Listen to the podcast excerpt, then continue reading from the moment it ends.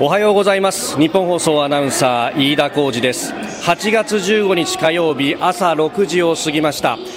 今お聞きの音声でありますが東京駅のですね八重洲中央南口にあります東海道新幹線の改札改札の前からお送りしております。えー、ご案内の通りですね台風7号が4時過ぎに、えー、日本に上陸をいたしました。潮岬のあたり紀伊半島だということでありますが、えー、この影響で交通にさまざま影響が出ている。特に東海道新幹線は、えー、東京と名古屋の間の運転をすると、えー、名古屋から先は運休になるということでこの改札の前でもですね、えー、時間ごとにアナウンスがこうして自動音声で行われているというところであります。え東京駅の八重洲口どんよりと曇っておりますが、えー、今、傘を差している方はいらっしゃらないとただ、じめっと非常に蒸し暑いお天気でありまして歩いているとじわっと汗がにじむというところであります。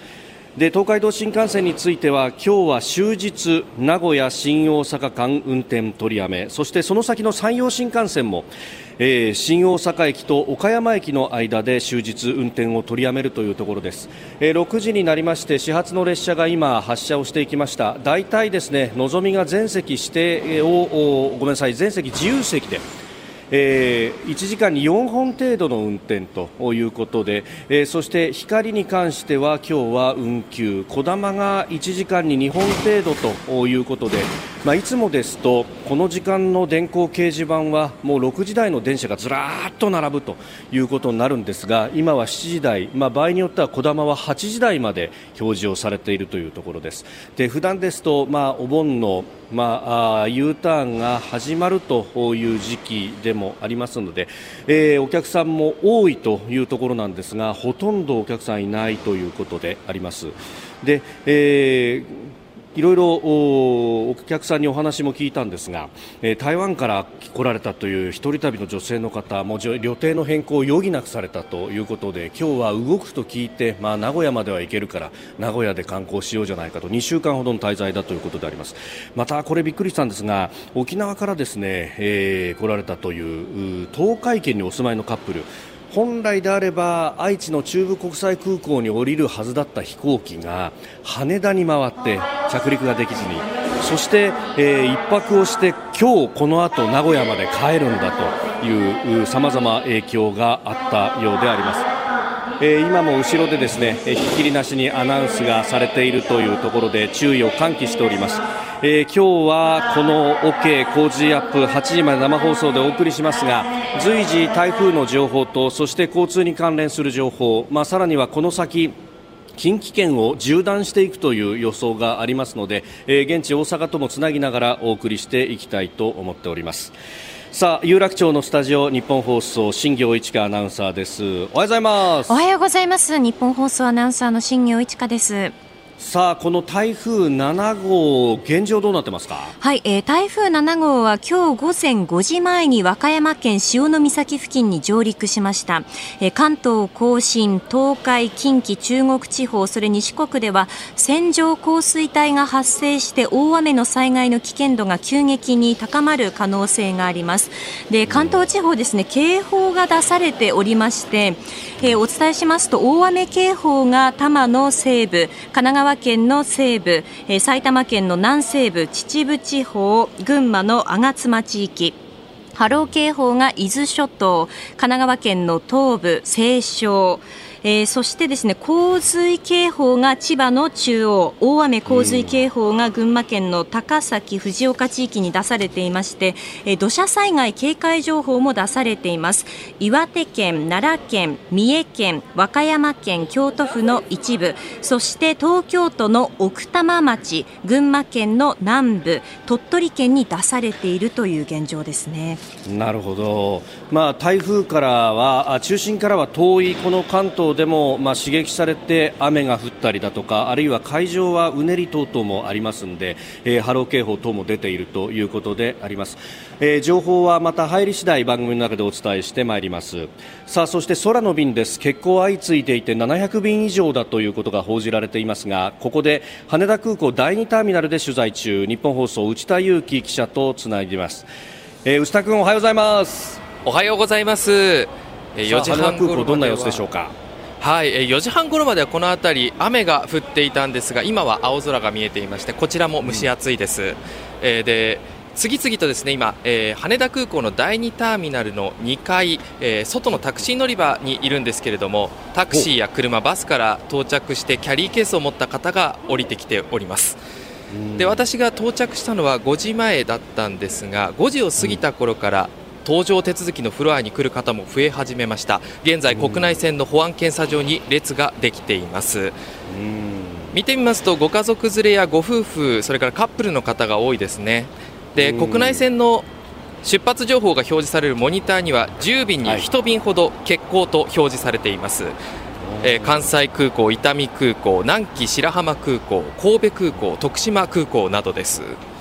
そして空港のスタッフの方にもお話を伺いました。はい、えー、人の数ですけれども昨日などに比べると影響ありまして2、3割少ないということです。そして関西方面の便に関する問い合わせなどはありますかと聞きましたら欠航した便の変更の手続きにいらっしゃる方はいますと。ただ前日の時点で発表していたこともあり混乱は今のところないということでした。なるほどで ANA はですね終日、伊丹空港欠航なんですがそれ以外の関西空港や神戸空港などは夕方以降まだ決まっていないので飛ぶ可能性もあるんですがまだ何とも言えないということです。うんなるほど。分かりました、はい、気をつけて取材続けてください。はい。えー、羽田空港第2ターミナルで取材中日本放送内田裕樹記者でした、えー、この時間になって東京駅もねだんだん人が増えてきましたが、まあ、あ係の方に問い合わせる方も多いようです。で今日の指定席持ってらっしゃる方は時間よりも前の便に関しても自由席で乗れると。すで、えー、に全席自由に変更になっているということですので、まあ、係の方そんなことを話していらっしゃいました。さまざま影響があるこの台風7号について、えー、交通関係も含めて番組の中でまた随時お伝えしてまいります。あなたの声を届けますリスナーズオピニオンです。飯田浩二の OK 工事アップはリスナー、コメンテーター、飯田浩二アナウンサー、そして私新業みんなで作るニュース番組です。メール、そしてツイッター、改め X でぜひ番組にご参加ください。今朝のコメンテーターはキャノングローバル戦略研究所主任研究員の峰村健二さんです。この後6時30分頃からのご登場です。えまずは7時に、え7月25日に解任され、え現在行方不明の中中国の秦剛国務委員兼外相とはどんな人物か、峰村さんに解説していただきます。6時50分頃の7時またに、日米韓の外相のオンライン会談が今日この後開催へというニュース。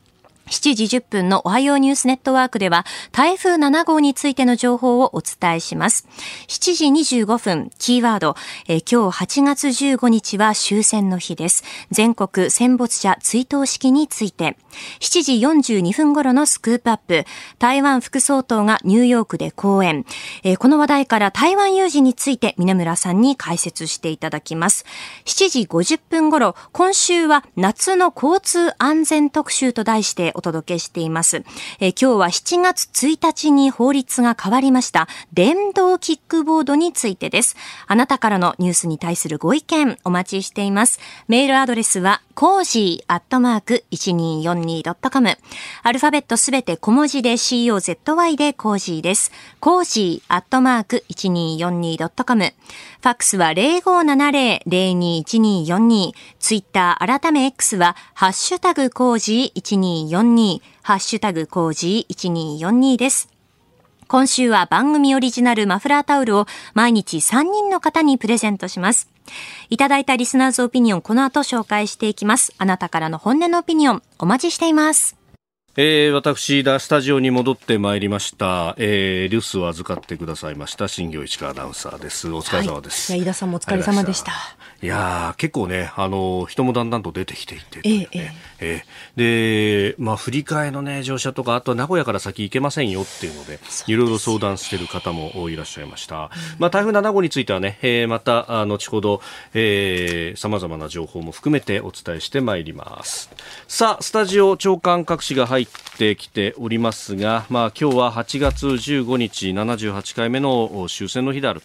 ということで、この特集でといういうところも多かっったりいたします、えー、朝日新聞は抜け殻だった父心の傷今知った戦場体験子供孫も苦しむと。いう、まあ P、今で言う今の言葉で言うと PTSD という、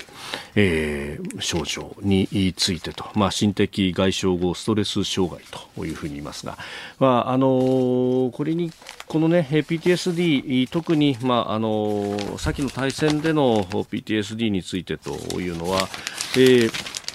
毎日新聞も2面でですね、あの各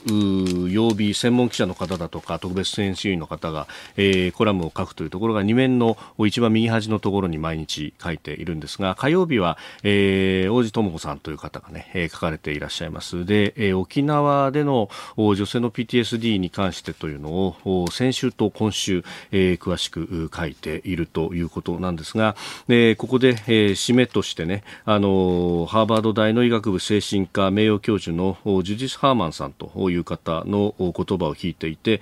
えー、人と人とを結ぶ絆はトラウマへの最強の解毒剤などだと述べているというふうに紹介をしています。まあ、沖縄の場合はそのユイマールというね、えーあの人と人とのつながり特にこう縦のラインで例えば仕事だとかのつながりというよりもこう横の集落であったりとかそういうところでのつながりというものの、えー、大きさというものを書いて、えー、いらっしゃいました。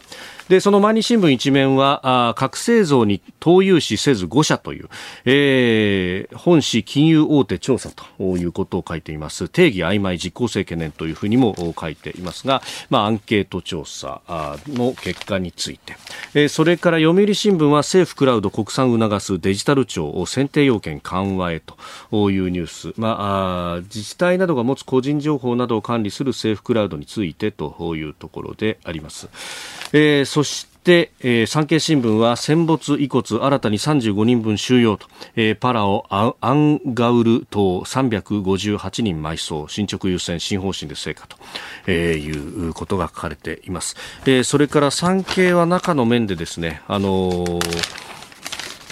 防衛省自衛隊のシンクタンク防衛研究所にですね戦士研究センターというところがあります。ここに今も一時資料が様々寄せられているということを特集で書いています。あのご遺族だとか関係者からあ日記であったりとか、えー、あるいは戦場での日誌それからあ公文書で、えー、焼却を免れたものやあ記事のスクラップであったりとかですね。あるいはあの戦後に当事者の方々が書かれた、まあ、個人的に出した戦士というようなものが寄せられているんだという話。で、こうした一位資料というのは非常に、えー、貴重なんだけれども、まあ、遺品の整理などの中で、えー、散逸してしまうことも多いということでですね、まあ、あの不要であればぜひ託してくださいということ。そして、まあ、デジタル化や動画の配信等々もする、えーやっていると。戦争を知ることが平和を考える契機になるんだということを書いています。でそれで言うと、まあ、このデジタルの社会でいろいろね、あのー、技術の進歩というものがもたらす果実というものもあるんだなと思ったのが、まあ、今、X という名前ですが、ツイッターで毎年この時期に、まあ、私毎年紹介してますが、えー、雪風というハンドルネームの方がですね、えー、不要録というものを書いていらっしゃいます。これ、あのー、このリアルタイムで、あの、1945年の8月15日、じゃあ今何が起こっていたのかであるとか、まあ、えー、を、綴っているもので、まあ、そうすると、えー、舞台というのもいろいろと分かれるんです。東京では、えー、抑音放送を前にしてという、この絵舞台の反乱があったというこの時間帯に、じゃあ、えー、同じ時期に樺太では何があったんだ、満州では何があったんだと、もう、材料法人たちがですね、えー、木の幹のまま逃げ出し、そして、えー、非戦闘員にもかかわらず、ソ連の兵士、あるいは戦車、えー、ミサイル、砲弾等々に、えー、無残にも殺されたということがあった、この戦争犯罪であるとかもですね、あるいはその後の抑留というものも含めて、まあ、あ刻々と記録をしているというか、えー、それがエントリーされているということがあって、まあ、これを見ると、8月15日というものが、まああ、内地においては一つの区切りだったかもしれませんが、そこから先、えー、外地から逃げ延びる方々の苦難というものが始まり、そして、えー、現地で、えー、苛まれる苦悩をするということがあったんだと。えー、それがえー、しかも北方においては千島列島であるとかあるいはシムシュで今まさに、えー、戦闘始まるというところだったでしょうし、えー、南方においても、非戦闘員も含めて、巻き込まれているということであったりとか、えー、そういったところにも思いを馳せる夏にしたいというふうにも思うところであります。ここが気になるでした。この時間からコメンテーターの方々ご登場。今朝はキャノングローバル戦略研究所主任研究員、峰村健二さんです。おはようございます。おはようございます。よろしくお願いします。さあ、まずは、あの、中国の外相解任された秦剛さんについてなんですが、あの、夕刊富士の連載とかでもね、もうね、あの、おそらく私、この信号研究家って名乗ってもいいぐらい、あの、まあ、詳しい人間なんだろう。多分私、あの、この信号解任人というのを、おそらく一番最初にこう、ツイッターでですね、多分かこうバンと書いた一人だと思うんです。もう6月のえー、あのいなくなった段階で、はい、もうほぼもう掴んでましたし、6月25日が確か消息としては最後ですね、はい、そうですね、もうあのほぼ直後ぐらいでツイッターで、おそらくあの彼はいなくなるんだろうと、えー、これ、実はもう2000、もうなだからもう15年以上前ですね、2007年、8年に北京の特派員をやってた時に、もう彼とはみっちりあの会ってお茶を飲んでいたっていう話ですね。お茶を飲むっていう、そうですね、これ、はい、隠語で、要はその、本当にお茶をおごってくれるわけじゃない、あおごっては一応くれるんですけど、お茶を飲んで最初、いや最近暑いねって話をしながら、いきなり、あのところで、最近どうもあの朝日新聞の論調が変わってきているっていうところからこう説教が始まるわけですね。であの朝日新聞のこの伝統っていうのは分かってるかって日中友好でうんぬんかんぬんって話はとうとうと話ああ始まったと思って私もスイッチパシって切るんですけど それに引き換えどうも最近の、えー、峰村さんの報道っていうのはどうもそれと違うというようなことをとうとうともう飲んだお茶も吐き出しそうになるぐらい、こう、ずっとネチネチ言われるっていう中から見えたのは、やっぱりこの、慎吾さん、なんか他のメディアで、いや、実は慎吾さんいい人だったみたいな書いてる論調ありますけども、まあ、いい悪いっていうか、なんかソフト、実は陰ではソフトな人だったとかっていうのはありますが、戦狼外交官とか言われる、申し訳ないですけど、あの、取材が甘いからですっていうのは僕のあれで、やっぱり怖かったです、正直言うと。かなりやっぱり当時からも力持ってましたし、あとやっぱすごく気になったのは上の意向っていうのをすごく気にするんですね。トップがどう見てるかっていうのをすごい気にしてたっていうのが一つ。もう一個言うと、やはりその、心の底から反日、反米。あ反欧米っていうのはすごく感じました。これは。他の、他の報道官の人とかって、例えばの女性のジャニューさんっていうね、きな京羽さんっていうんですかね。同じぐらいにいたあの人なんですけど、はい、いや、実は私日本大好きでね、みたいな、こう、スマホを見せながらこうなんだよ、みたいな、こういうあるんですよ。こう、なんか柔らかい話が。新庄さんに関しては柔らかい話一個もないんです。そもそも日本はみたいな話をダーッとこうしてくるとか。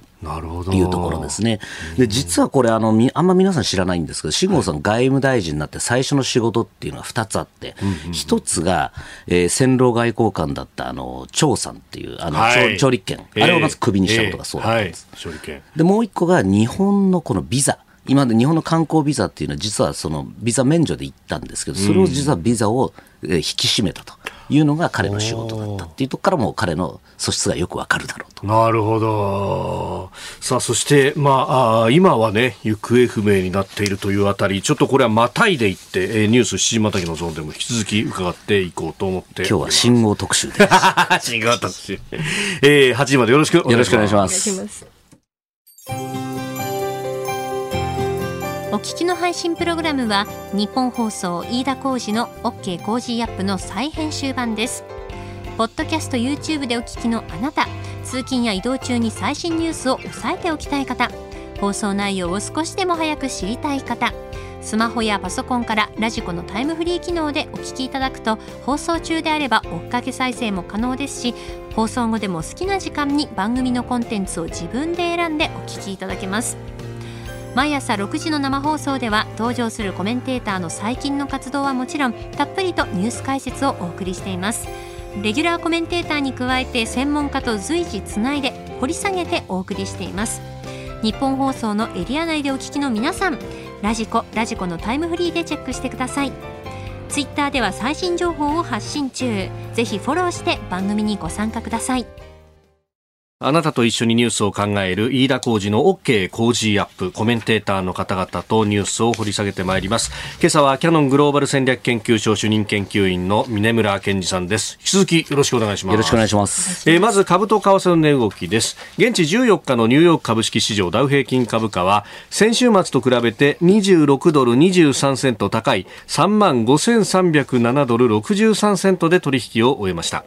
ハイテク銘柄中心ナスダック総合指数は143.48ポイント上がって1万3788.33でした。一方円相場は1ドル145円50銭付近で取引されております。えー、材料なんで小動きの中3営業日続伸であったということ。ただ上げ幅はかなり小さいというところでありました。えー、さてニュース7時またぎであります。まあ、あその前に先ほどの積み残し中国秦剛外相、まあその人となりをまずお話しいただきましたけれども、はい、じゃあどうして消えたんだっていうあたりそうですね。これはあの結構ネット上とかでは、はい、えー、不倫疑惑、隠し子、プラス隠し子とか、あとえー、外務省内の権力闘争だとかって言われてますが、はい、えー、とそん、ね、これは親米派、反米派みたいな、まあ、もう全くもってありえないと。断言はできます。というのはそのもう今外、まあ、特に慎吾さん喋ってても思いましたけど、そあんまりそこら辺こう、強い信念というよりは、上の顔色ばっか見る人だなっていうところはすごく感じたんですね。でもう一個言うと、そのじゃあ、よく言われると、大きい政治局員と慎吾さん、慎吾さんとのこのバトルだって言うんですけど、考えてみていただいてですね、じゃあ、大木さんが何を取ったか、外交部長を兼務なった、それ嬉しいんですかって話ですよね。例えばじゃあ普通の会社で言ったら、常務になった人、これそめちゃくちゃ政治局員偉いですから、常務になった人が、ちょっと前までやってた、えー、なんとか部長、例えば報道部長でもいいんですけど、そこをもう辞めまして、で常務になった。でももう一回その、昔やってたその、えー、報道部長、兼務していいよって言われて、嬉しいですか？って話なんですね。お仕事増えたな。仕事増えたな。で、責任増えて、そうじゃなくても外交部長ってやばい。ポジションなので。やばいポジションやばいです。これはもう責任を負わされて詰め腹切らされかねないポジションですから、そんなものやるってありえないですし、そもそもさっきのその話で言うと、やっぱ信号が、えー、親米派、うんぬんっていうのはこれはないです。本当にないです。で、特に外交部っていうのはもう今本当に力なくなってますので、もうあの、そんなもう路線対立なんてありえないです。もうすべては習近平、えー、大音体が言ってることがすべてなんですね。そんな中でその対立っていうのはまずありえないっていうのが、あの、すごく大きいと思います。。で、この秦剛氏に関して言っても、今、あの複数の、えー、中国筋から聞いてるとですね、もう今、取り調べ、を受けているという話です。で、これ取り調べしているのもですね、はい、えナンバー2の外交部のナンバー2の人間なんですね。で、彼ももともとは習近平氏の直属で、で、彼は全然外交官でも何でもない人物なんですね。で、ここが今グリップしていると。いうと、今のあのところで言うと、完全にやっぱ党がグリップ、政府をグリップするっていうふうになってますので、もう完全にその、もうなんていうんですかね、外交部自体が力がなくなっている、ますます今回の事件をもってしてなくなっていくんだろうと。いうのが、外交官じゃない人が、まあ、ある意味政治将校的にナンバー2にいて、そうですね。それが取り調べをするおっしゃるとりです。だからこのロケット軍も今、あの、同じくこの、あの、なんですか、みんないなくなっちゃったり、自殺したりしてると、これも同じ構図で、はい、あの、この間司令官とナンバー2の政治員っていうのはクビになった、クビになった。解任されたんですね。はい、で、もともと空軍、海軍から全然関係、ロケット、ミサイル撃ったことない人間がこう来たと。でさらに政治委員って本来ナンバー2である政治委員の方が偉い人が来てる。これつまり何かっていうともう組織が腐ってるから、取り締まり。で党習近平閣下の、えー、直属のこう党の人間が取り締まるとそういう構造になってるんですよね。なるほどね。いやそうすると取り調べを受けていると、で、スキャンダルでもなくということになると、まあ、あ憶測になりますが、いろんな汚職であるとか、はい、あの着服であるとか、はい、不正蓄財であるとか。そういう方向ですか？そうですね。あの、私も汚職、中国の汚職研究者に一時期なって、あの、研究して過去の全部判例を調べましたが、少なくともその国務院、まあ、外交部長もそうなんですけども、過去外交部長で李長生さんっていう方がいらっしゃったのご記憶あるかと思うんですが、この方も実は愛人疑惑って複数持ってたんですね。なんですけど、彼は結果としては、えー、捕まったり処分されないまま、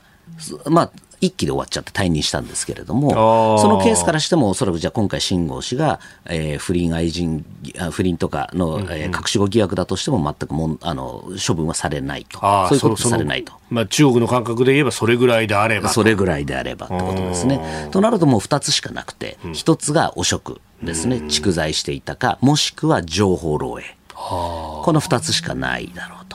で、これ、情報漏洩も、どちらかちょっと今のところはまだこれ判断はしか、多分おそらくこれ、なぜ、あの私が判断できないっていうよりも、おそらく今、えー、中国の共産党の中で、まだ取り調べ中なので、これ何をこれ判定するかっていうのは、まだこれ、時期尚早だと思うんですけども、やっぱりこの情報漏洩は大きいだろうと、もしそうだとすればですね。で実はその秦剛氏つい先駐米大使になる場合はあの議典局という要はその、えー、と習近平のその外遊を全部取り仕切る役のトップをやってたんですね、はい、つまりこれすべての習近平氏の外遊にはくっついてた。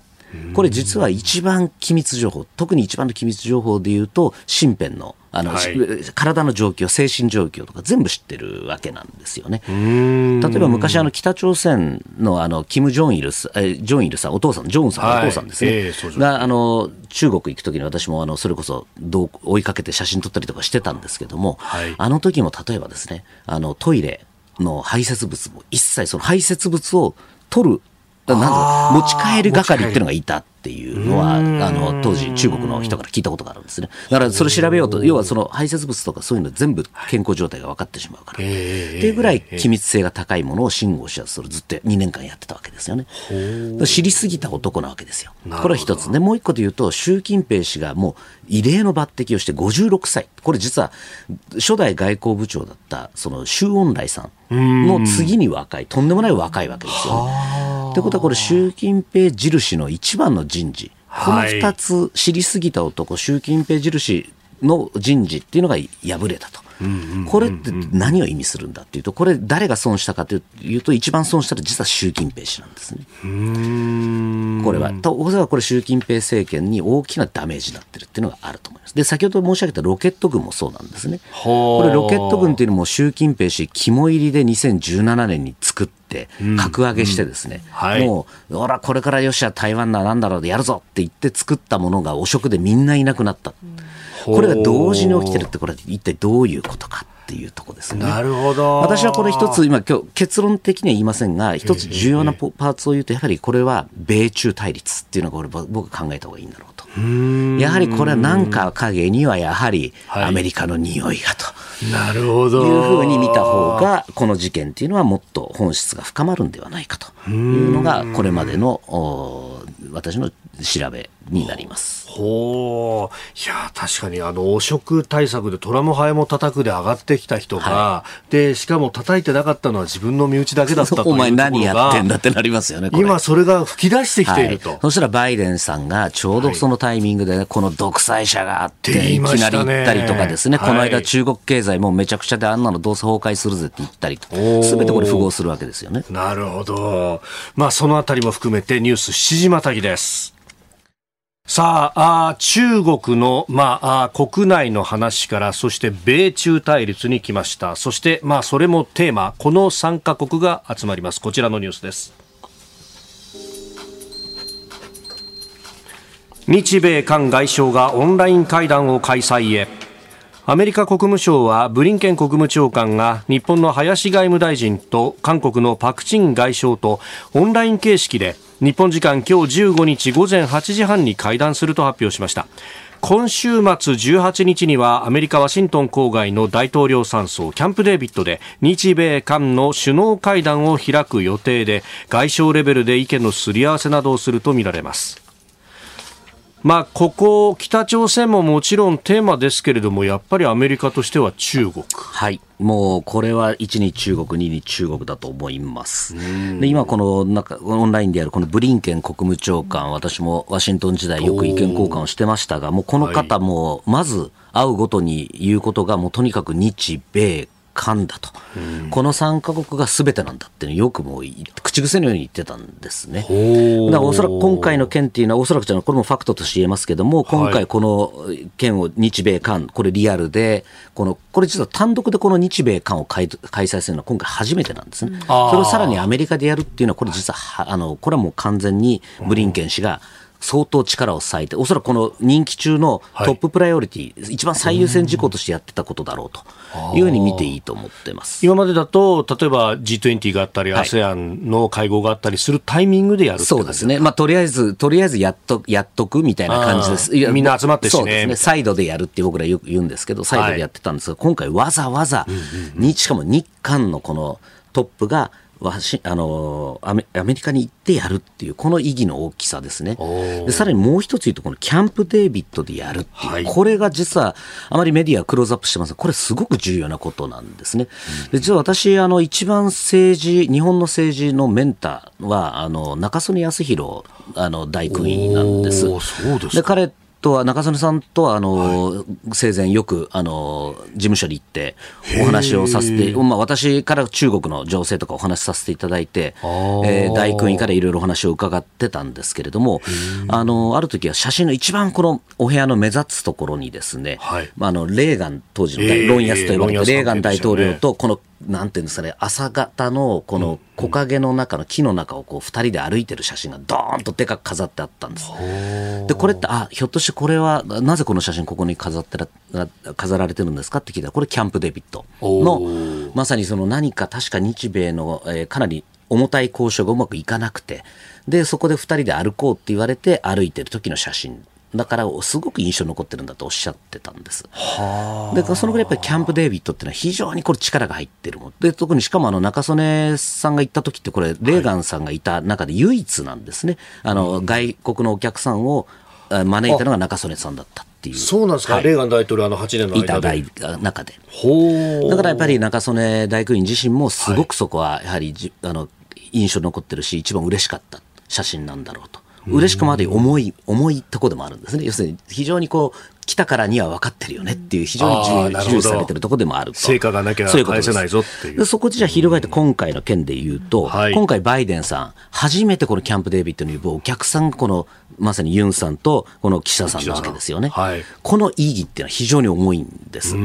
だからこのまさにあのバイデンさんが唯一今呼んできたお客さんをここの2人で喋るってことは、これ相当バイデン政権としてはこの日米韓っていうのを連携というのを重視しているっていうところだと思うんですね。うんこの3か国集まると北朝鮮の話をよく報道されますが、やっぱりここは中国に対して何がしかのメッセージが。そうですね、ここはもうやはり対中国で見たときに、これはもうよくアメリカの軍の人なんかも言いますけれども、もうかなわないわけですね、この太平洋だけで見た場合、中国の軍事力がどんどんあの増強してきてて、米国一国、インド太平洋軍だけではもう、とてもかなわない状況ってなってくると、やはり日本と韓国との連携が大事だっていうところで、あのここはもう対中国っていうのは、私はもうトップテーマだと思っています。はい、まあ、で中国側がどう動くかというあたりね、あのかつてその強軍という言葉を使って、中国は、だからそこで肝入りでロケット軍も作ってきたという話がありますよね。で、ね、その辺のこの理論的な主張は何かっていうあたりで、えー、南野さん、えー、文春新書から中国軍事強国への夢という、えー、本が出ます。これ中国国防大の教授、元軍人の劉明福氏の、えー、ものを翻訳をされたというそうですね。これは2020年に中国強軍の夢っていう本を、はい、あの出されたものを、えー、翻訳したものです。ただこれちょっと違うのは、元の本と違うのは、元の本は全部で中国で60万字あったものが、内容がちょっとこれやばいよねって言ってカットされて40万ちょっとで出されたものなんですね。なんですがちょっと今回いろいろあってその全ての60万字を私ゲットしましてそれを実は日本語版として初めて世に出すというところでじゃあその削除された部分カットされた部分やばい部分何があったのかって見てみたらですねもう基本的には台湾。台湾をどう統一するのかなるほど。ということががっつり書かれて、まあ、それ読んだらそれはカットされるわなっていう内容がたくさん書かれていたというところです。台湾情勢については後ほど7時40分過ぎスクープアップのゾーンでもまたお話しいただこうと思っております。おはようニュースネットワーク。取り上げるニュースこちらです。台風7号が本州に上陸へ。近畿地方縦断か台風7号についてまとめてお伝えいたします。台風7号は今日午前5時前に和歌山県潮岬付近に上陸しました。今日も関東甲信、東海、近畿、中国地方、それに四国では線状降水帯が発生し大雨災害の危険度が急激に高まる可能性があります。台風7号は1時間におよそ10キロの速さで北西へ進んでいるとみられ今後大阪府や兵庫県付近を通過して北上するとみられます。中心の気圧は975ヘクトパスカル。中心付近の最大風速は45メートルです。鳥取市の佐治では午前5時前に1時間に97.5ミリの猛烈な雨が降り京都府福知山市の坂浦では今日未明1時間に83.5ミリの猛烈な雨が降りました。明日午前6時までの24時間に予想される雨の量は多いところで東海で350ミリ近畿で300ミリ中国地方で250ミリ四国と北陸関東甲信で200ミリとなっています。また三重では午前6時半現在2万7000戸が停電し大阪府や和歌山県でもそれぞれ1万戸以上で停電が発生しています。このほか京都府兵庫県奈良県でも3000戸で停電が発生しています現在土砂災害警戒情報が岩手県、奈良県、滋賀県、三重県、和歌山県、徳島県、京都府、鳥取県、東京都奥多摩町、岡山県、群馬県南部に出されています。一方、交通への影響です。東海道山陽新幹線は今日、名古屋と岡山の間で始発から終日運転を見合わせます。空の便は今日日本航空が241便全日空が313便の運休を決めていて合わせておよそ5万人に影響が出そうですえー、ではここで日本気象協会伊藤智博さんとつないで今後の気象について伺ってまいります。伊藤さんおはようございます、はい、おはようございます。よろしくお願いします。お願いいたします。さあまず台風7号これからどうなっていきますでしょうか？はい、えー、午前5時前に潮岬付近に上陸して、えー、現在も、えー、和歌山県付近にあって北西方向に進んでいます、はい、でこの後もゆっくりとした速さで北上しまして、うん、まあ、ほぼも今日日中いっぱいかけて近畿地方を北上して、で夜にはあ日本海へ出ていくというような流れになっています。うん。どうしてこんなにゆっくりなんですか、はい。まあ、やはり、あのまあ、上空の風が弱いということで、はいまあ、その東側に位置する高気圧の減りから吹き出すは弱い風ですね、まあ、これに乗っていかざるを得ない、まあ、あまりその流れに乗っていけないというようなことで、はい、えー、ゆっくりと北上していくということになると思います。で各地でこの線状降水帯のね、はい、発生というものが危ぶまれておりますが、はい、これいかがですか、はい、引き続きあの可能性があるということで情報が出ておりますけれども、えーまあ、台風本体の雲、まあ、あの近畿から東海にかけてもそうなんですが、はい、えー、台風から離れたエリアの例えば関東甲信とか、あ東北の太平洋側とか、はい、まあ、こういったったところにも今、発達した雲がところどころありまして、ええ、まあ、これが組織化して、えー、いわゆる線状降水帯ということで、同じ場所で雨が激しい状態、降り続く可能性があるということで、まあ、あの今日いっぱいですね、はい、えー四国と中国省、近畿、東海、関東甲信、えこの各地方では警戒をしていただきたいと思います。うんこれだから台風の中心が近畿にいるから我々は影響ないよねって東北や関東甲信の方考えるかもしれませんがそんなことはないんですか、ね、そうなんですね、まあ、湿った空気まあ、これがあのの影響で大気の状態が不安定、まあ、非常に雨雲が発達しやすい状態になっているためなんですね、はい、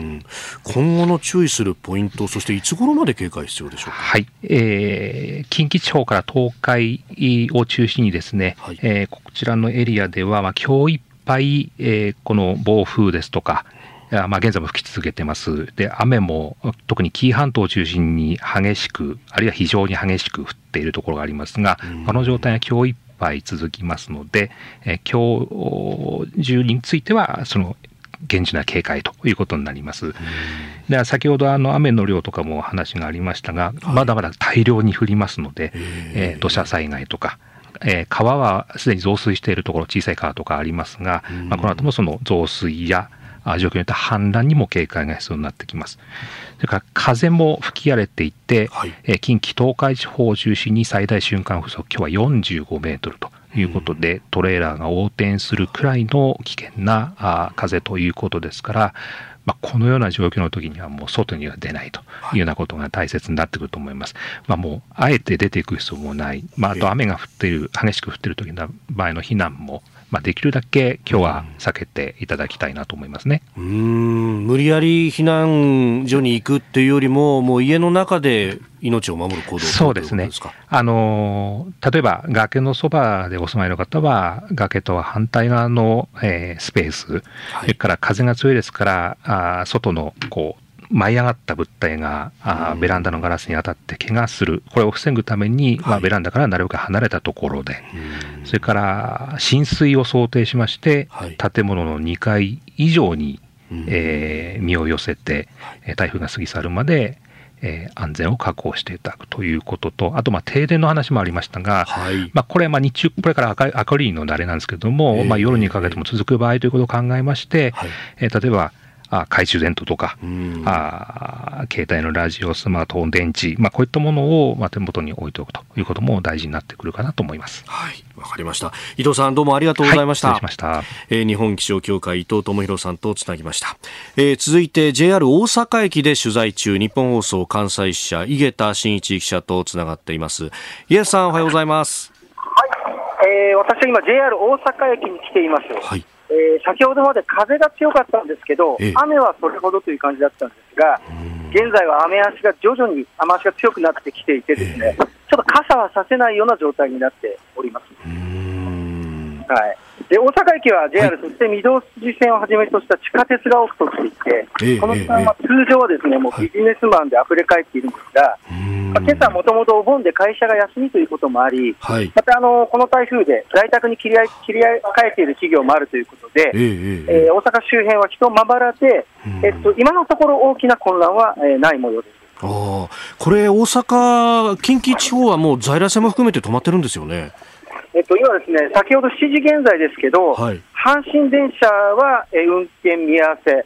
JR の在来線も見合わせがとても多く、ちょっと影響が出始めてますね。なるほど。で、これ、ただ、事前にやっぱりこれだけ報道されてると、皆さんもう出ないっていう感じになってるんですね。そうですね。ちょっと私も昨日ですね、はい、まあ、いつもあの夏休みということもあって、ええ、観光客で溢れ返っている、あの、道頓堀がある小さい場所にちょっと取材してきたんですが、はい。外国の観光客の方は多かったんですけども、ええ、やはりいつもよりかは人は少なく感じましたね。うんあの他取材されていて、お気づきの点などありましたか？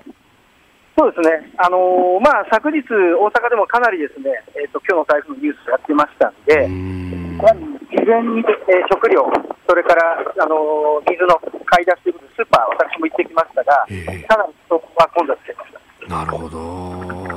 いやでも今、レポートを聞いていても、そのマイクに入るこの風の音、普通は携帯電話だとね、それほど入らないものが相当入ってきてます、相当風強いですか、これ。そうですか、私は今、一部のコンコースにいるんですが、はい、コンコースでも。そうですね、風が吹こてきてたんです。なるほど。いろんなものがね、飛ばされる危険性とか、これから気をつけなきゃいけないですね。あの、身の安全図りながら取材続けてください。どうもありがとうございました。はい、失礼します。えー、日本放送関西社井桁真一記者とつなげました。最後挨拶の声もね、いやすごい。私もちょうど大阪から帰出張で帰ってきたんですけども、かなり風は強かったですよね。ちょっと心配です。やっぱりこの今ねレポートにもあったみたいに大阪かなりこの、はいあの海面より低い地域が都心部にもあるので、そうですよね、えー、本当にそこはすごく心配ですね。さあ、そして、えー、もう一つ用意していたニュース、中国がタイと合同軍事演習実施へというニュース、まあ、お時間あと1分ほどではあるんですけれども、そうですね、これ、あの本当に今初めてのことなんですが、はい、8月中旬から実施しますけれど、一応、まあ、反テロ対策ということで実施しますが、はい、どんどん今、タイに影響力をこう増やしてるんですね。ね。これちょうど政権が交代するかどうかっていうもう微妙、これ絶妙としか言いようがないこのタイミングで、まあタイだけではないこの ASEAN の取り込みっていうのをどんどんやってる。今はグローバルサウスというのは注目されてますけど、その一つですよね。中国側による取り込みの一つだろうと見ていいと思ってますね。あまあ ASEAN 各国の中でもいろいろ温度差がある中で、はい、こう引き込みやすいところを持ってるうんでもこれよくないのはあまりよく日本にとってよくないのはこれタイとかインドネシアとかにもともと日本とすごく関係近かったところからこうどんどんこのど今オセロをこうひっくり返すようにどんどんどんどん中国側にこう赤くしてってる感じなので、なるほどえー、非常にこれ、日本としても手を打たないと、どんどん取られてしまうということになりかねないですね。おはようニュースネットワークでした。さあ、ここで番組からのお知らせです。飯田浩二の OK 工事アップでは再来週8月28日月曜日からの1週間特別企画をお送りします。工事アップ激論ダブルコメンテーターウィーク。毎日6時台から2人のコメンテーターが生登場政治経済から外交安全保障までニュースを徹底解説。生で激論を繰り広げます。初日8月28日月曜日のコメンテーターは評論家宮崎哲也と政治ジャーナリスト青山和弘。ドカンえー、元日本テレビ政治部次長兼解説員政治を知り尽くす政治ジャーナリスト青山和弘さんが工事アップ初登場。口 口三味線。すいません爆発音って書いてあるから。ドカンって。ドカン、えー、宮崎さんとのコンビで政治そして岸田政権のこれからを分析いたします。8月29日火曜日は数量政策学者高橋洋一とジャーナリスト須田慎一郎こんな感じです。こっちか。え日本の政治と経済の裏側を知り尽くした二人、高橋洋一さんと須田慎一郎さんが、政治経済をこってりとした話を語ります。8月30日水曜日は、弁護士野村修也と政策アナリスト石川和夫。ドン。えー、企業の不祥事からエネルギー問題まで私たちの生活にどんな影響があるのか。野村修也さんと石川和夫さんが法律や政策の観点から考えていきます。8月31日木曜日のコメンテーターは？ジャーナリスト峰村健二と軍事評論家小泉悠ドゴンここですよ、皆村さん。自分だった自分でやった。そうでしたね。小泉さんと、ね。いやいや、楽しみ。この間のほら、あのね、はい、あのイベントの時も、もう、やっぱり中路話すると面白いんですよね。いや、本当ですよ、ね。本当に、あの時も止まらない。このまま、もう爆走しちゃうかと思ったぐらい面白かったので、これもぜひご期待ください。いや、楽しみです。お願いします。はい、そして最終日9月1日金曜日のコメンテーターは、経済学者飯田康之とエコノミスト片岡剛志。明治大学政治経済学部教授飯田康之さんと元日銀審議員で現在は PWC コンサルティングチーフエコノミスト片岡剛志さんが日本の経済景気これからどうなるのか徹底議論します。8月28日月曜日からの週は千葉県の美味しい野菜詰め合わせ毎日当たります。工事アップを聞いて千葉の美味しいもの当ててください飯田浩二の OK 工事アップ。激論。ダブルコメンテーターウィーク。再来週8月28日月曜日朝6時から。ぜひお聞きください。続いて教えてニュースキーワードです。終戦の日全国戦没者追悼式。終戦から78年となる今日8月15日政府主催の全国戦没者追悼式が日本武道館で行われます。天皇皇后両陛下岸田総理そして戦没者のご遺族らが参列します。台風7号の影響で9つの府県のご遺族は欠席となるということであります、そうです。本当にあれですね、この日は、うん、あのもうなんですか、私、実は本当に新聞記者になったのも、はい、今のこのシンクタンクになったのも、やっぱりこの戦争が原点なんですね、やっぱりこれを起こしちゃいけないと。どうすればこういう悲惨なことも繰り返さなきゃ、繰り返さないのかっていうところがすべて実はなんですよね。はい、で先日、えっ、ー、と、いつ、昨日でしたっけ、えっ、ー、と、産経新聞に、あの、はい、満州で、あの、ソ連軍に虐殺虐殺されたあの、葛根病駅の、あの話ですね、事件の。1000人余りの方針が。ありましたけれども、うん、私も現地に、えー、北京時代見に行ったことありますが、はい。やはりああいうものですね本当に民間人あれほとんど9割の人があの女性なり、えー、子供のお子さんだったとやはりああいう悲惨な事件っもう次元でも戦争がもたらしたもの、やはりこれ負けてはいけない。まあ戦争を起こしてはいけない。さらにやはり負けて、負けるとこうなってしまうっていうところですよね。やはりそこをどうこの、もう起こさないのかと。いうところですね、そこでやっぱりそのもちろん新聞記者として、ジャーナリストとしての使命もあるんですけれども、私、ちょっと今、このキャノングローバル戦略研究所に行った一つの一番一番の動機って、その政策シミュレーションっていうの、あの三宅邦彦さんもやってる、はい、あれを実は一番やりたかったんですね。で一つこの、ま、戦争を起こしてしまった、負けた、この最大の理由っていうのは、このいわゆる政策、いわゆるウォーゲームと呼ばれてるものを、うん、もう日本も実は結構ちゃんとやってたんですね。はい、でこれも的確にやって、しっかりこの戦争やったら負けるっていうことを予知してたのに、それを握りつぶしたり、えー、しっかりそれをやらなかったことが、実はああいう悲惨な結果をもたらしてるっていうところがあると。じゃあまずそこをなんとか、この今のウォーゲームっていうのが、今、日本でまだ根ず、とね、戦前はちゃんとあったのに、今ないんですよね、ちゃんと。なので、こういうのをしっかり根付かせたいっていうところがあって、私、この転身を、あの、実はや、図ったところもあるんですね。なるほど。あれその、ね、戦前だってみあの陸軍の、はい、ね、皆さんがこう1941年3月ですね、あのいろいろこうやってそうアメリカそうアメリカですよね、アメリカには絶対かなわないと思ってたのに、結局負けてしまったあの突入してしまったと、ミッドウェイ解散もそうですよね。そのあたりはしっかりあの、やっていかなきゃいけないというのが、われわれ後世の人間の役割だというふうに思ってます。後ほど台湾情勢でその話もというところです。続いてここだけニューススクープアップです。この時間最後のニュースをスクープアップ。台湾副総統がニューヨークで講演アメリカ・ニューヨークを訪問していた台湾の来清徳副総統は現地13日アメリカ在住の台湾人団体が主催する会合で講演し台湾は世界の民主陣営に積極的に参加しインド太平洋地域の平和に向け勇敢に役割を果たしていくと表明しました。その上で台湾海峡の平和を守る決意を改めて強調し台湾海峡の平和は世界の平和につながると指摘をしました。あの来清徳さんはもともとパラグアイの、えー、大統領の訪問就任式に出るということで、ねはい、まあ、訪問していると、まあ、それの、まあ、経由地としてニューヨークを訪れていてどうやら、まあ、その後すでに出国をしたというようなことも報じられております、まあ、パラグアイに移動したということも報じられておりますが、はい、あの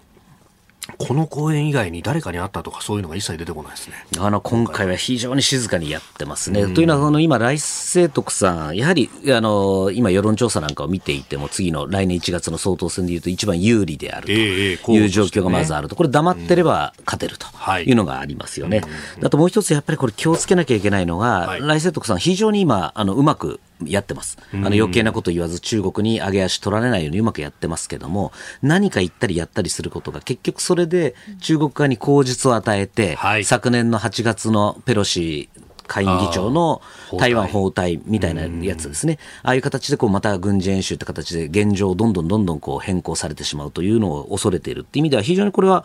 今回成功だったというふうに見ていいと思いますね。静かにやったという意味ではいいあの訪問だったと思いますね、まあ、今週末に向けて、えー、今度は帰ってくるときにサンフランシスコを経由すると。えー、いうことがありますんで、まあ、そこの動きとかも実は先日あの、来日したアメリカの政府の人間とちょっと食事をしたんですが、やはりこのこの時に何かを仕込んでるんではないかというようなことを、えー、ニヤニヤしながらおっしゃってましたね。だからそこでまあ何か少しピリッとやるのかもしれませんが、でもここから本当1月に向けかなり緊張がこう解けない日が、日々が続きますよね。ああ、はい、総統選。総統選まであと半年じゃちょっとですから、また私台湾に行ってこようと思ってますけれども、はい、この定点観測はちょっと詰めていってこようかなと思ってます。はい、なるほど。まあ、このね、えー、台湾の情勢に関してっていうのは、こういろんなところでシミュレーション等々も行っているし、はい、そして、まあ、あの、かつてはね、えー、亡くなった安倍元総理が、台湾有事ってものは日本の有事なんだという指摘もされていました。で私も沖縄でちょっと取材をしてもやっぱこう島を守るだとか、うん、というのは本当一海はつながってるからねっていう話をよくするんですがそこであの9月号のね、えー、ボイスという PHP から出ている月間、まあ、ロンダン市に、えー、峰山さんあ寄港されていてその中でこの台湾有事のシミュレーションというのを連載で始めるんだという話、ね、これあありがたいことにあの編集編集長が非常にこれ面白がっていただいてこれ多分ボイスの中で最長の記事らしいんですけども。あそうですか、ええ。あの長いんですがぜひ読んでいただきたいなと思うんですけどこれ実は昨年の7月からあのキャノングローバル戦略研究所で私勉強会をちょっと取材させていただいて、現役の官僚とか、コアメンバーに、で毎月1回開いた勉強会で、まあ、ポスト、えー、ロシア・ウクライナ戦争の国際秩序という形で、まあ、そういう柔らかい、現役の官僚が来てるんで、柔らかいタイトルにはしてるんですけれども、要はポストウクライナったら何か台湾。の話をがっつり話していると。い。うこの勉強会やった、そのそのまあ中間報告としてのこれ、実は政策提言なんです。ただ、普通の政策提言ってはっきり言って面白くないじゃないですか、読みたくないというところで、はい、えー、私、そういうつまんないと書きたくないので、あのこれ、台湾有事が起きたらどうするかって、このまさにシミュレーション、さっき話した、そのシミュレーションをもとに、どういう自衛隊、この日本国が抱える問題点は何かっていうのを浮き彫りにするっていう、この勉強会でやってきた話をシミュレーションに落とし込んだっていうのは、この記事なんですね。なるほど。これ、読んでいただくと、かなり戦慄の内容。いや本当に。あのー、結構、まあ、キャノングローバルもそうだし、いろんなシンクタンクであるとかで、はい、えー、この制作シミュレーション、いわゆるウォーゲームというやつを、はい、やっているのをね、えー、記事になったりとか、報道されていたりなんかして、で、現役の政治家の方々がやってきて、この人がアメリカ大統領役だとか、この人が日本の総理大臣役だとか、なんとかとか言うと、この間読んだ記事で、やっぱりその、起きてることに対してどう意味づけるかってところで、うん、ものすごく時間がかかるんだと。そうですね。いわゆるその事態をどう認定するか、はい、事態認定の話でもう、もうあれも結局そう事態認定難しい。毎回同じなんですけど、はい、事態認定難しいよね。政治決断だよね。で終わってる。っていうところで言うと、そろそろそうそういうダメなの分かったんで、じゃあどうすればいいんですか？ってところが今回の実は中身なんですね、うん。まあ、ある意味、政治決断というのは、うん、主権の束を背負った政治家が決めるという意味では、民主主義の体現ではあるんだけど、はい、どこまで自動化していくかっていうのを考えないと、対処できないと。できないです。動けないでもっとこのこの今回のその提言の肝でもあるんですけども、はい、じゃあその訓練をしてるかっていうと、してないんですよ。だから彼ら、いきなり政治家の人たちは、いきなりボンって始まると、認定しろって言われても困りますよね。じゃあどういうふうに認定するトレーニング、そのためのじゃあこういうどういうこの事態があるのか、どうすれば次にどうなるのかっていうこの想定ができてないから無理なんですよ。だからこそ私も今キャノングローバル戦略研究所でやってるのはその政治家とか官僚を呼んでこのシミュレーションっていうのをやってるんですね。なんですけどうちはその決定的に他と違ってそれ公表しないんです。はいうん。あのまあ公表したいっていう人はいるんですが、すると結局、見せるためのシミュレーションになっちゃうんですね。またそさっきの言った旧軍がやった、そのなんていうんですかね、あの本当の本当のやつをやりたいんですよ、私は。やっぱり、その本当に問題何なのかっていうのを静かにやる。でそれは別に出す必要ないですよね。自分たちが反省すればいいんであって、というのをやらないと意味がないっていうふうに思ってます。だからこそ実は今回のこのシミュレーションもすごく地味です。全然あの装備どうしろとか、こんな武器買えなんて一言も書いてないです。はい、であのむしろそれよりも法律的な問題点とか、はい、この国の意識、国民の意識の問題点、じゃあ民間企業どうす多分これめちゃくちゃ地味なんです。地味だから誰もやらないんです。だけど誰もやらないところに本当の落とし穴があるっていうのは今回のこのシミュレーションのポイントなんですね。第1回のこう見出しは、これは読んでも大丈夫。もちろん全然でも全てえー、戸惑う政権と国民保護というふうに書いてあって、まさにこ国民保護の部分というのが、まあ、あのー、今日がね、8月15日ということもあります、はい、その先の大戦の当時の、じゃあ、えー、国民の保護であったりとか、あるいはその後の、まあ、満州であったりとか、逃れてくるときに、じゃあ、果たして本当に守られたのかという話であるとかっていうのが、ここにつながってくるところですよね。全くその、その通りです、ね、輸送船があれだけバシー海峡で沈められた、はい、ほとんど防護なかったそういうことです。で、このままいくと、おそらく、おそらくあの、あの悲劇をもう一度繰り返します。というのがそこなんです。結局その軍と民っていうのは、これ分けるっていうのは国際法の基本なんですね。あれがだからこそ対馬丸のあの悲劇っていうのは起きてるわけです。それをだから反省してないんですよね。例えばその今あのいわゆるシェルターを自衛隊の施設に作るっていう話も出てますけど、これ本当にいいんですか？と。いうところですね。例えばじゃあ日本の多くの空港って、はい、え自衛隊と共用ですよね民間と。いいんですか？っていうところが今回のこの問題点、これもう今回あの集まった人間で国際法のプロとか、はい、もうそういうその国,、えーと、国民保護のプロを集めてやってる、かなりこれ内容的には、分かりやすくは書いてますけど、内容的にはあのかなりプロフェッショナルな内容にはなってます。うん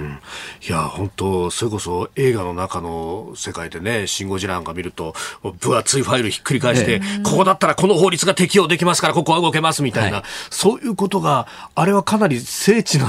描写であると、ね、これは新業さんの方が詳しいです。いやまあそうですけれどね、うん、ああいったところを見るとその、まあ、会議のための会議じゃないですけどこういうことがあるんだなと思いましたよね、ね、映画の話ではありますけど、えー、いやあのあの映画ってすごくリアルで、うん、あの我々のこのメンバーでも見たんですけどもうみんな見ながらやるよな。これやるよな。例えばそのシーンがここですよ。この国民保護の部分で、はい、結局各省庁で押し付け合うってシーンが出るじゃないですか。自治体でこの中でこれまさにこの中でももっとそれをグロく書いてるんですね。でそうなって気づくと誰もあれ何もお前やれお前やれってたらい回してる間に、はい、え某あの某国が攻めてくると。いう。でさらに国民が、えー、また犠牲になるっていうこのシミュレーションになるっていうところですよね。まあ本当に過ちを繰り返しませんからっていうのは一体何なんだっていうところそうなんです、ね、その主語であるとか中身であるとかっていうのを今から詰めて間に合いますか？あの間に合わせなきゃいけないと思ってるからこそ私こういう提言っていうのこれリスクめちゃくちゃあるんですけど、うん、あえてやった。この架空の国とかそういう柔らかいことやりません、うん、もういかにリアルにやるかっていうしかやっぱりこれしか国民には響かないと。いうふうに思うのでこれで皆さんぜひ読んでいただいてまだ今からでも遅くないから準備をしてほしいっていう思いでこの勉強会1年間やりました、うん。えー、9月号のボイスから連載とういう形に一応3回頑張りたいなと思ってますが、途中で消えたらすいませんえー、スクープアップでありました。さあ、今週のこの時間は夏の交通安全についてお送りしています。今朝、電動キックボードについてなんですけれども、飯田さんや峰村さんって使ったことありますか？いや、俺、ないななんかよ、たまに最近見かけるようになったけど、ね、私もないですね。見かける機会っていうのは増えてきましたよね。めっちゃ増えてますね。うん、あの、7月1日に法律が改正されたんですけれども、まあ実はですね、電動キックボードは種類によってルールかなり違うんですよね。で今回そのあたりの種類やルール整理していきたいなと思います。でまずこれまでの電動キックボードというのは原則として原付バイクと同じ扱いで免許やヘルメットの着用が必要だったんですよね。でその一方でシェアリングサービスでは特例としてヘルメットの着用が免除されていたんです。これまでは？これまでは。で、7月1日道路交通法が改正されまして、これまでの原付バイクと同じ扱いの一般原付自転車と、はい、新しくできた特定小型原付自転車に分けられました。特定小型っていうジャンルができたんだ。そうなんです。で、特定小型原付自転車の条件なんですけれども、簡単に説明しますと、最高時速20キロ以上出すことができない構造であること。車体の前と後ろに最高速度表示灯が装備されていること、ナンバープレートやウインカーが装備されていること、自賠責保険への加入もすること。で、こういった条件を満たしている電動キックボードに関しては、はい、16歳以上であれば運転免許がなくても乗ることができて、ヘルメットの着用は努力義務になりました。それでですね、はい、そして最高時速6キロに変更できるモードが搭載されていること、また、最高速度表示灯を緑色に点滅させられることが可能な電動キックボードは、特例特定小型原動機付き自転車として、うん、自転車が走行可能な歩道も走ることができるということなんです。ごめんなさい、難しい、ややこしいですけど、少し。うんさらにジャンルの中にジャンルができたぞ。そうそういうことなんですよ。ジャンルの中にジャンルができたということなんですよね。で、この自転車が走行可能な歩道も走ることができますよというのがちょっと勘違いポイントになってしまっていて、まあ、新たな制度が始まったこの1ヶ月の間にですね、はい、東京都内で電動キックボードの利用者が交通違反で取り締まりを受けたケース352件のうち、最も多かったのが信号無視でおよそ半数を占めていたんですが、うん、歩道への侵入や逆走などの通行区分違反というのがおよそ3割あったんですよね。はあ、この6キロのだからスローモードにしないとと歩道には入れないんだよというところが、いや、これは特定小型原付だから行けったらっつって、そのまま20キロとかで入ってっちゃうと、お前早すぎるぞそうそうそうそう、そうなんですよ。結構いますよね。あの20キロって早いですね、早いですね。行きながらスイスイね。私酔っ払って歩いてる時と結構引かれそうになった何度かありましたね。なりますよね。ですよね。これ利用がね、あの、これからさらにこう広がっていくと思いますけれど、ルールを確認することとても大切になってきますし、私もあの、ループというのを少し体験したんですけれども、うん、借りるやつ。あ借りるやつです。その時に交通テストをアプリ内でこう受けるっていう仕組みにもなってるんですよね。で満点じゃないと使えない、はい、そういうことになっています、ね、使えた。合格した合格しました私は無事に、はい。えー、この時間は夏の交通安全特集ということで電動キックボードについてお伝えしました。このコーナー含めて radiko タイムフリーポッドキャスト YouTube でも配信してまいります。番組ホームページご覧ください。あなたと一緒に作る朝のニュース番組飯田浩二の OK コージーアップ。日本放送の放送エリア外でお聞きのあなたそして海外でお聞きのあなた。今朝もポッドキャスト YouTube でご愛聴いただきましてありがとうございました。飯田浩司の OK Cozy up。東京有楽町ニッポン放送で月曜日から金曜日朝6時から8時まで生放送でお送りしています。番組ホームページでは登場いただくコメンテーターのラインナップや放送内容の原稿化された記事など情報盛りだくさんです。また公式ツイッターでは平日は毎日最新情報を配信中。ぜひチェックしてみてください。